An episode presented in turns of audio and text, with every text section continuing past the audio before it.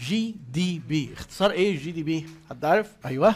gross domestic product آه ال GDP هو حاجة هتربط برضه شوية حاجات ببعض خصوصا إن إحنا عندنا ناس ليهم علاقة بالنت بالزراعة عايزين نفهم الحكاية دي وهتفيدهم قوي في إنهم يفهموا شكل ال- الاقتصاد والسوق.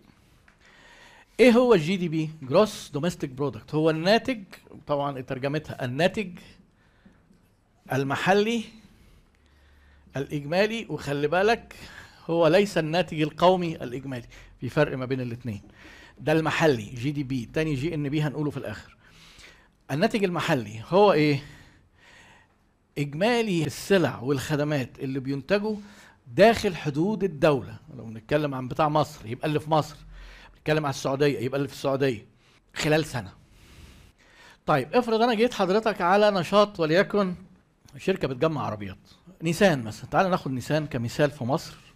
نيسان بيستوردوا حاجات الموتور وكده من اليابان وبعدين بييجوا يجمعوا في مكون محلي بيجيبوا الكراسي من موبيكا يجيبوا الإزاز من جريش.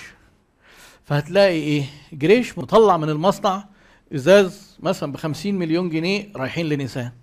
موبيكا مطلعة كراسي وحاجات ب 100 مليون رايحين لنيسان 50 و100 نيسان جابت مواتير من بره حطتها وليكن ب 200 300 مليون جنيه حطتهم في العربيات. عملت عربيات صاني وكذا وكذا وقامت بايعة العربيات مثلا ب 2 مليار جنيه. تمام؟ لو انت جيت جمعت ال 2 مليار على ال 50 مليون على ال 100 مليون على ال 300 مليون ما هو ده الناتج على فكرة جوه حدود الدولة. مش عربية انتجت في مصر. آه؟ والموبيكا الفرش والإزاز بس انت عملت غلطة. ح- بالظبط. حس... عملت حاجة اسمها إيه؟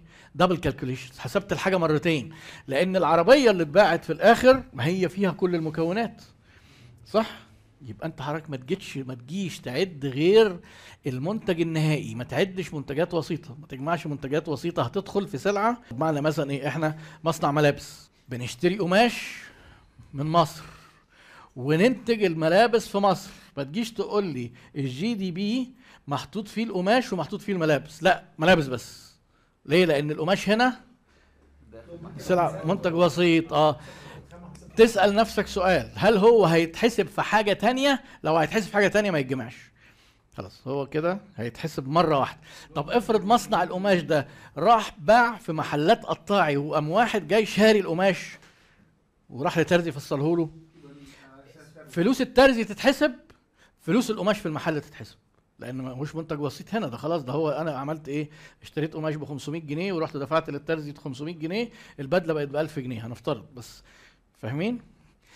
ليه مهم اللي أنا بقوله لكم ده؟ الاقتصاديين عايزين يطلعوا مؤشر يعبر فعلا عن الواقع. الناتج الموجود ما نجيش نعمله غلط.